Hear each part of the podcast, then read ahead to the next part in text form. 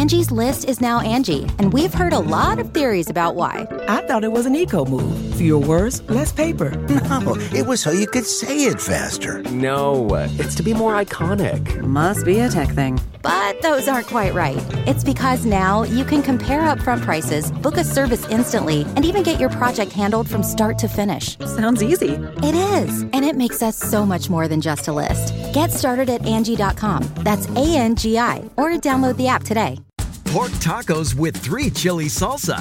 From at home in the kitchen, here's Rachael Ray with Rachel the Radio.